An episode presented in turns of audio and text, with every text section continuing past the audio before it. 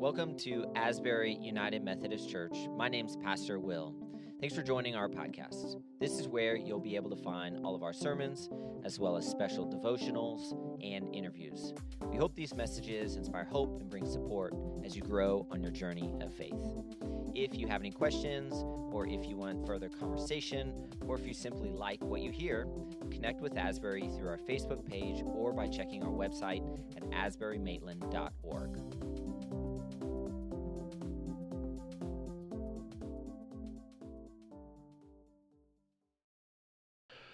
Well, two people were seated next to each other on an airplane flight, and as they got to talking, they learned of each other's professions. Sometimes this happens to us on an airplane. We talk to the person next to us, we learn what that person's job is.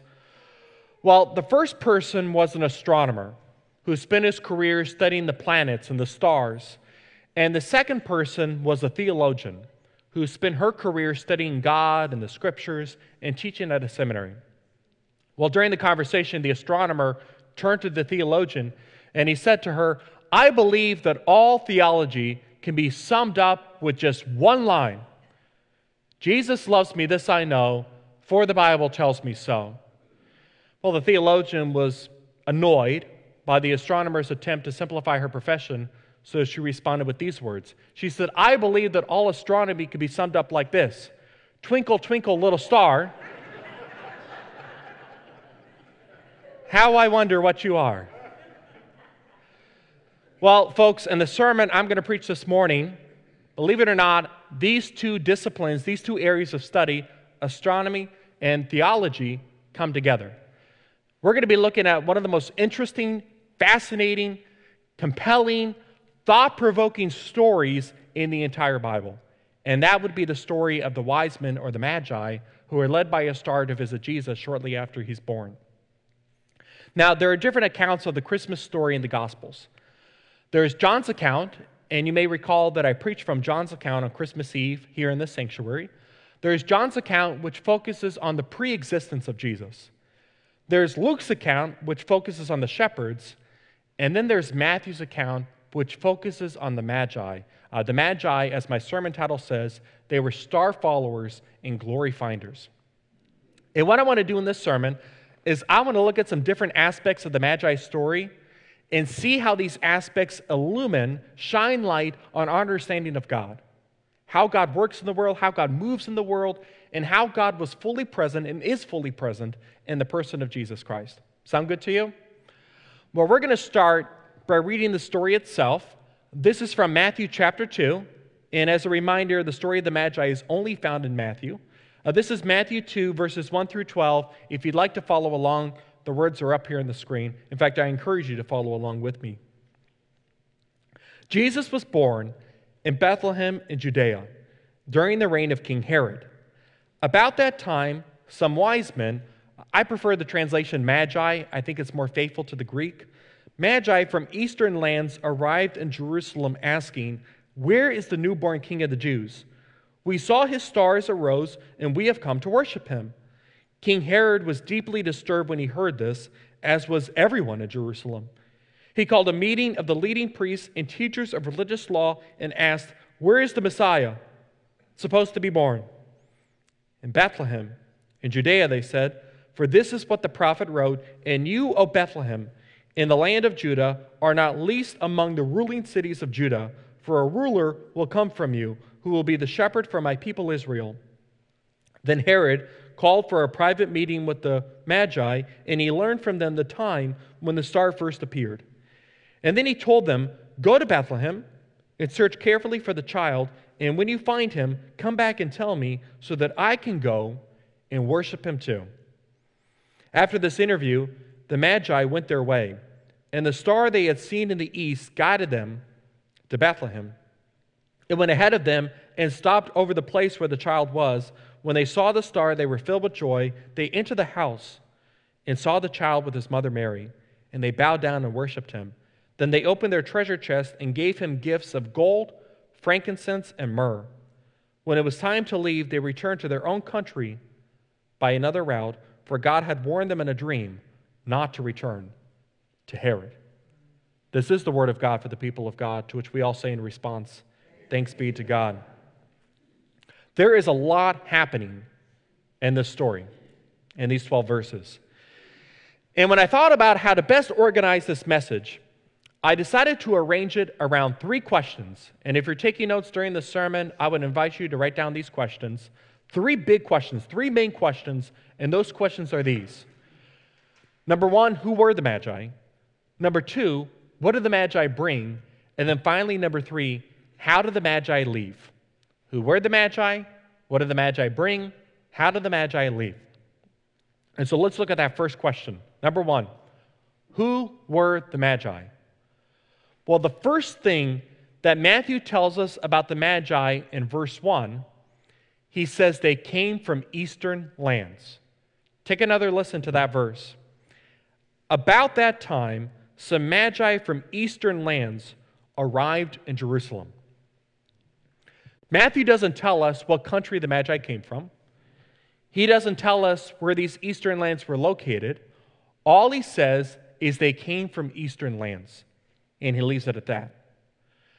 Now, traditionally, and I'm going to say why this is the case in a moment, but traditionally, scholars have come to identify these eastern lands as ancient Persia in what today would be Iran. Uh, we have a map of the ancient world up here on the screen. Uh, I know this might be kind of hard to see. Um, Jerusalem, can you all see Jerusalem over here to the left, um, just over by the Mediterranean Sea? Bethlehem isn't here on this map, but Bethlehem is located just south of Jerusalem, about five or six miles away. So you have Bethlehem slash Jerusalem in the west, but then you have Persia all the way over here to the east. This would have been about a 1,200, if not a 1,300 or a 1,400 mile journey that the Magi would have made. We are accustomed to thinking of the Magi as being there with the shepherds that very first Christmas night. And, folks, I apologize if this messes up your nativity set at home, but in all likelihood, the story didn't unfold that way. The Magi came later. Now, it's possible that the star could have appeared before Jesus was born, giving the Magi more time to get there. But let's assume for a moment that the star didn't appear until Jesus was born. It would have taken them weeks months, maybe even a year or more to get there. And actually, it's interesting. Nowhere in Matthew chapter 2, this chapter that we just read, is the word baby used in reference to Jesus. Luke uses the word baby in his narrative. Matthew doesn't use the word baby here. What word does he use? He uses the word child. Listen again. It says, They, the Magi, entered the house and saw the child with his mother. So at this point, Jesus is more than a newborn. Perhaps he's a toddler, he's a little bit older. And another interesting point uh, that this verse uh, tells us is that by the time the Magi get there, that Mary and Joseph are not at the place where the animals were. Instead, they've gone where? they've gone into a house. It said they entered the house and they saw the child with his mother, Mary. And so, obviously, at this point, Mary and Joseph have transitioned from this place where the animals were to a house, probably to the house belonging to Joseph's family, because as you may recall, Mary's family was from Nazareth, Joseph's family was from Bethlehem, and Mary and Joseph had come to Bethlehem for the census.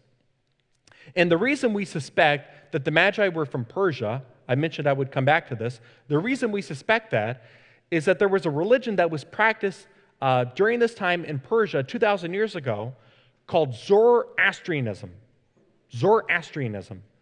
Now, we don't have time to get into all the details, but let me say real quickly Zoroastrianism is somewhat similar to Judaism in the sense that both religions believe in God, but Zoroastrianism was also different because Zoroastrianism believed that God's activity, that God's movement could be discerned and studied by looking at the stars. What we might consider today to be astrology. Jewish people, this goes without saying, Jewish people did not believe this. They consider that to be a pagan practice. And that's a big part of what makes the story of the Magi so compelling and fascinating. The Magi were not Jewish people like Mary and Joseph and the shepherds. Rather, in all likelihood, they were priests in the Zoroastrian tradition. And yet, think about this God met the Magi in their own religious practice, and from there led them to the child who would come for all people, Jews and Gentiles alike. We as the United Methodists have a name for this kind of divine activity, this kind of movement of God. Do you know what we call it? Prevenient grace. Can you all say this with me? Prevenient grace. You've heard me preach about prevenient grace before. Pastor Will has talked about it. Pastor Barber has talked about it. We're going to keep talking about it. It's a compelling uh, teaching of Scripture. Prevenient grace. What does pre mean? Before. Prevenient grace refers to the reality that God's grace always comes before us. God's grace always goes ahead of us. God's grace always precedes us, that God reaches out to us first as human beings before we reach out to God, that God searches for us before we start looking for God.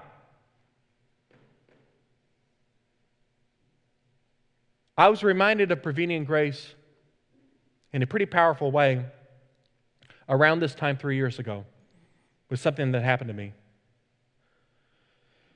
Three years ago, this was Christmas time of 2019, shortly before the pandemic. Amanda and I decided that we were going to visit Charleston, South Carolina. Anybody ever been to Charleston before? It's a beautiful city. I love going to historical cities. It's one of my favorite things to do. And since we've been married, Amanda and I have had this tradition where we go to historical cities after Easter or Christmas. Of course, Easter and Christmas are crazy times in the life of the church, and so this gives us an opportunity as a married couple to be with each other and to enjoy that time together. In fact, this last Christmas, uh, we went to St. Augustine, not too far from here. But that year, we were going to Charleston. So we had a plan. The plan was to leave our home, to drive to Melbourne, Florida, where Amanda's mom lives, and to drop the kids and the dogs off at Amanda's mom's house, and then to spend the night there and go to Charleston from Melbourne the very next day. It's about a six hour drive, I guess. So it was nighttime, and we had the kids and the dogs and all the stuff that comes with kids and dogs, which is a lot, in one vehicle which Amanda was driving. I was in my Corolla just behind her, a smaller car, and we planned to drive the Corolla up to Charleston because it gets better gas mileage. So there's Amanda. She's on the interstate heading to Melbourne. I'm just behind her. I look at my gas tank, and even though it was pretty full, I thought to myself, well, you know, we're going to leave the next morning. Might be nice to have a nice full tank. So even though it was pretty full, I decided I'm going to stop off at a gas station. So I went to this gas station off the interstate. It was late at night, maybe 7 or 8 o'clock. It was dark outside. I'm just standing there pumping gas, minding my own business. There was this guy who was crouched down like this, and he was sitting at the side of the building, and he was smoking a cigarette, and he was drinking a beer. And then in this raspy voice, he calls out to me. He says, Hey, her tire's blown. And I said, What? And he said, her tire's blown. And I, I looked behind me, I thought, he's got to be talking to somebody else. But he just kept looking at me and saying that, her tire's blown. Then I realized what he was saying. He was referring to the woman in the vehicle not too far away from me whose tire, and we have evidence of this, I took a picture of it. That's a blown tire, isn't it? You ever had a tire like that? Her tire, yes, somebody, somebody said yes. Her tire was completely and totally blown. There was no way that she could drive on that tire. I later learned after talking with this woman um, that she was from Port St. Lucie, uh, that she was driving back to Port St. Lucie from the Orlando airport. She had gone to Colorado to spend Christmas with her family. Her husband had passed away sometime before this, and she wanted to be with family for the holidays. And then, after her plane landed in, landed in Orlando, she was heading back to Port St. Lucie. Her tire blew on the interstate. She told me that at first she thought it was a motorcycle that made that big noise because a motorcycle had been driving by her car. But then she found out, no, it's my tire. So, this gentleman and I, we were doing our best to get this woman situated. Well, as we were doing that, we got to talking and we learned a bit about each other. The guy asked me what I did for work told him I was a pastor. He quickly and immediately apologized for all the cursing that he had been doing. told him I wasn't offended. And then I asked him to tell me about himself. And during that conversation, I learned that he was divorced. He had just gotten out of rehab. And in fact, the reason that he was smoking and drinking at the gas station is that he was living with his grandmother, and he didn't want to upset his grandmother by smoking and drinking in her home, especially given the fact that he had just gotten out of rehab. He didn't want to be disrespectful or to make her upset. I asked the guy if he had been to church over the Christmas holiday. He told me that he had, as a way to make his grandma happy, but he always felt alienated when he was in church because of decisions that he had made in life that he wasn't too proud of. And I just felt God leading me to say to him, You're a child of God. God loves you more than you could ever understand or comprehend. In Jesus Christ, God has a plan and a purpose for your life. You will always belong to God no matter what. And then, there in that gas station parking lot, the three of us, this man, this woman whose tire had blown, and myself, we at church, we held hands and we prayed. And then after we said amen, this guy had tears running down his, down his cheeks. And he hugged me and he told me that was the first time in a long time that he had felt the presence and the acceptance of God.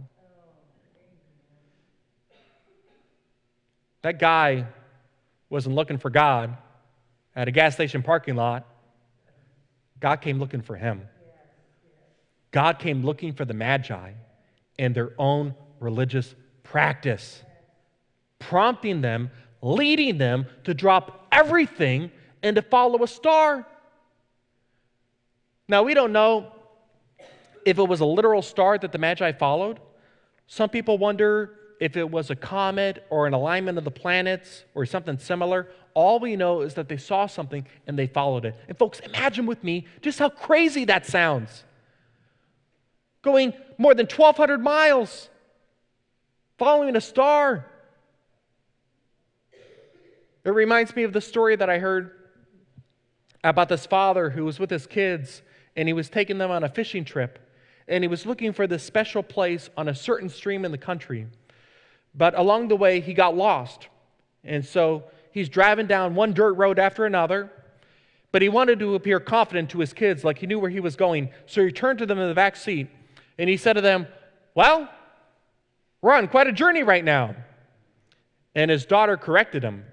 She said, No, Daddy, we're not on a journey, we're on an adventure. And he said, Well, what's the difference? This is what his daughter said On a journey, you know where you're going on an adventure, you don't know where you're going, but you go anyway. How many of you have ever been on an adventure before? Some of you might be wondering if the sermon is an adventure. You don't know where you're going, but you go anyway. These magi were on an adventure. They didn't necessarily know where they were going, but they went. And actually, the first place that they went to was not to Bethlehem. What was the first place they went to? Jerusalem. If we think about it, this makes sense. Jerusalem was the capital city, and if a king has been born, you're not going to go to a small village like Bethlehem. Bethlehem at this time probably had a population of 500 to 1,000 people. It was pretty tiny. Instead, you're going to go to the capital city, the seat of political power. So these guys go to Jerusalem, and in particular, they go to the palace of Herod the Great. Herod the Great was the ruler of Judea during this period. He was the Roman Jewish client king. And what we have to understand about Herod the Great, Herod the Great was incredibly egotistical and he was cruel. This guy was mean. He had palaces for himself all over the country. He didn't necessarily care about the poverty of the country, but he had palaces for himself. And he also, at one point, and historians will tell you this, he had two of his own sons executed because he was paranoid and afraid that they would take the kingdom away from him before he passed away. Herod the Great also issued an order that on the day of his death, whenever he died, he wanted people executed. That way he could be sure that tears would be shed on the day of his death, even if those tears weren't for him. The Magi come to Herod the Great and they ask Herod the Great, Well, where's this newborn king? Herod the Great freaks out. He goes to his advisors, Where's the Messiah supposed to be born? And they check in the scriptures. Well, in Bethlehem. in Judea. So Herod comes back to the Magi and he says, What you want to do? You want to go about five or six miles south to Bethlehem. Oh, and by the way, when you find this Messiah, this newborn king, let me know where he is. I want to worship him too. Herod is lying through his teeth. He has no intent to worship Jesus. His only intent is to murder him. So the Magi leave Jerusalem. They arrive in Bethlehem to the place of the Christ child. Which brings us to our second question. The first question was Who were the Magi? What's the second question? What did the Magi bring? Well, the Magi brought how many gifts? Three gifts. That's why we assume there were three of them. If you notice, Matthew doesn't tell us how many Magi there were. There could have been two, there could have been 10, there could have been 15, there could have been 20. We assume that there were three because they brought three gifts. What were those three gifts? Gold, frankincense, and myrrh. And if we think about it, each of these gifts carry meaning. Consider that first gift, gold. What does gold denote? What does gold represent? Gold represents royalty, status, honor, kingship. You give gold to a king. It's fitting that Jesus would receive the gift of gold because, as the New Testament tells us, he is the King of Kings, isn't he? What about frankincense? Well, frankincense is an incense that priests would burn when making prayers to God. And Jesus, as scripture tells us, he's our high priest. Gold, frankincense, but wait, there's myrrh, isn't there? We have a funny meme about this. There's myrrh. I've got a really weird sense of humor. My wife can tell you about this. When I see things like this on the internet, it just cracks me up. What is myrrh? Myrrh is an oil that's only ever mentioned three times in the entire New Testament, just three times. One time is in this story, Matthew 2. The second time is in Mark 15. Jesus is up on the cross, he's being crucified. And what do the soldiers offer him? Wine mixed with what? Myrrh. And then the last time myrrh is mentioned is in John 19. Jesus dies, they take his body off the cross. Well, Nicodemus, do you remember Nicodemus, the Pharisee who had come to Jesus at nighttime? Jesus had a conversation with Nicodemus about, about being born again. Nicodemus comes and he anoints Jesus' body with myrrh. So, apart from the story of the Magi, myrrh is only mentioned in reference to the crucifixion and the burial of Jesus. It's as if by bringing this gift of myrrh, the Magi intuitively knew what this child had ultimately come to do. He had come to suffer and die and give his life for us. The story of Christmas is always tied up with the story of Good Friday and Easter. You can't get one without the other. Um, earlier this summer, I led a study on Philip Yancey's book, The Jesus I Never Knew. Some of you were a part of that study uh, during the summer months. Well, in one of the chapters of that book, and that's a great book, by the way, I, I do commend it to you. Again, it's called Philip Yancey's The Jesus I Never Knew. Um, in one of the chapters, Yancey tells the story of Matteo Ricci. Matteo Ricci was a missionary. He went to China back in the 1500s to share the message of Jesus with the people who lived there. Well, recognizing that there was going to be a cultural barrier, he decided that to effectively communicate the gospel, the Christian message, he would bring with him samples of religious art. So he showed the people there these paintings of the baby Jesus and the Virgin Mary. They fell in love with those paintings. They said, We want to hear more about this baby Jesus. But then he also showed them paintings of the crucifixion. And he explained that this same Jesus who came among us as a tiny baby, he grew up to be crucified. And they reacted with revulsion and horror and disgust. They said, Get rid of those paintings. We don't want to see those. Tell us more about the baby, not this crucified God. Reflecting on Matteo Ricci's experience, Philip Yancey says these words in that book.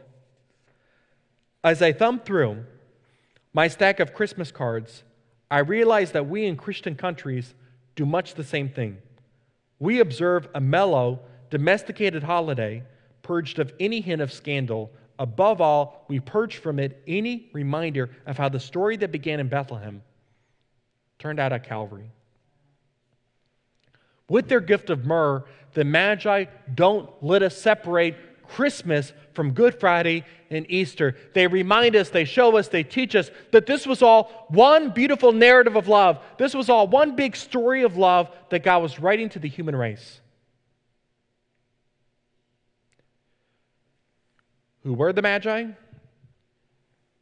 What did the Magi bring? One more question How did the Magi leave? How did they leave? Take another listen to verse 12. Some of you are already calling it out. It says, When it was time to leave, they returned to their own country by another route or another road. For God had warned them in a dream not to return to Herod. The Magi went home by another route. Now, on the one hand, Matthew was talking literally. They literally took another road home to avoid Herod. But he's also talking spiritually. The Magi were not the same people that they were once they came into contact with Jesus. None of us are, are we? Some of you know the story of John Newton. John Newton wrote one of the most well known hymns there is. Do you know what hymn that is? Amazing Grace. Amazing grace, how sweet the sound that saved a wretch like me. I once was lost, but now I'm found, was blind, but now I see. Some of you might not know that John Newton, originally, he lived back in the 1700s. He was a slave trader. He participated in and profited from the most wicked and vile and abhorrent and disgusting practice that humanity has ever known the enslavement of other human beings made in the image of Almighty God. But then he had an encounter with Jesus, and it changed him. Not only did he leave behind his life as a slave trader, but he became a fierce advocate for the abolishment of slavery. When we encounter Jesus, folks, it changes us. Just like it changed John Newton, just like it changed the Magi, just like it changes you and me and everybody. I love what St. Augustine, the early church father, this is what he wrote about the visit of the Magi. He says, So we, he's talking about you and me, we also ought to return to our country, not by the way by which we came, but by another way, which the lowly king has taught, and which the proud king, the adversary, the enemy of that lowly king, cannot block up. In other words, when we encounter Jesus Christ, we are not to leave the same way by which we came we are to leave completely and totally and utterly transformed. And so, as we depart from Christmas and head into this new year, 2023, and all that 2023 offers us, may the hope of Christmas continue to change and transform us from the inside out. Happy Epiphany. In the name of the Father, and of the Son, and of the Holy Spirit. Amen.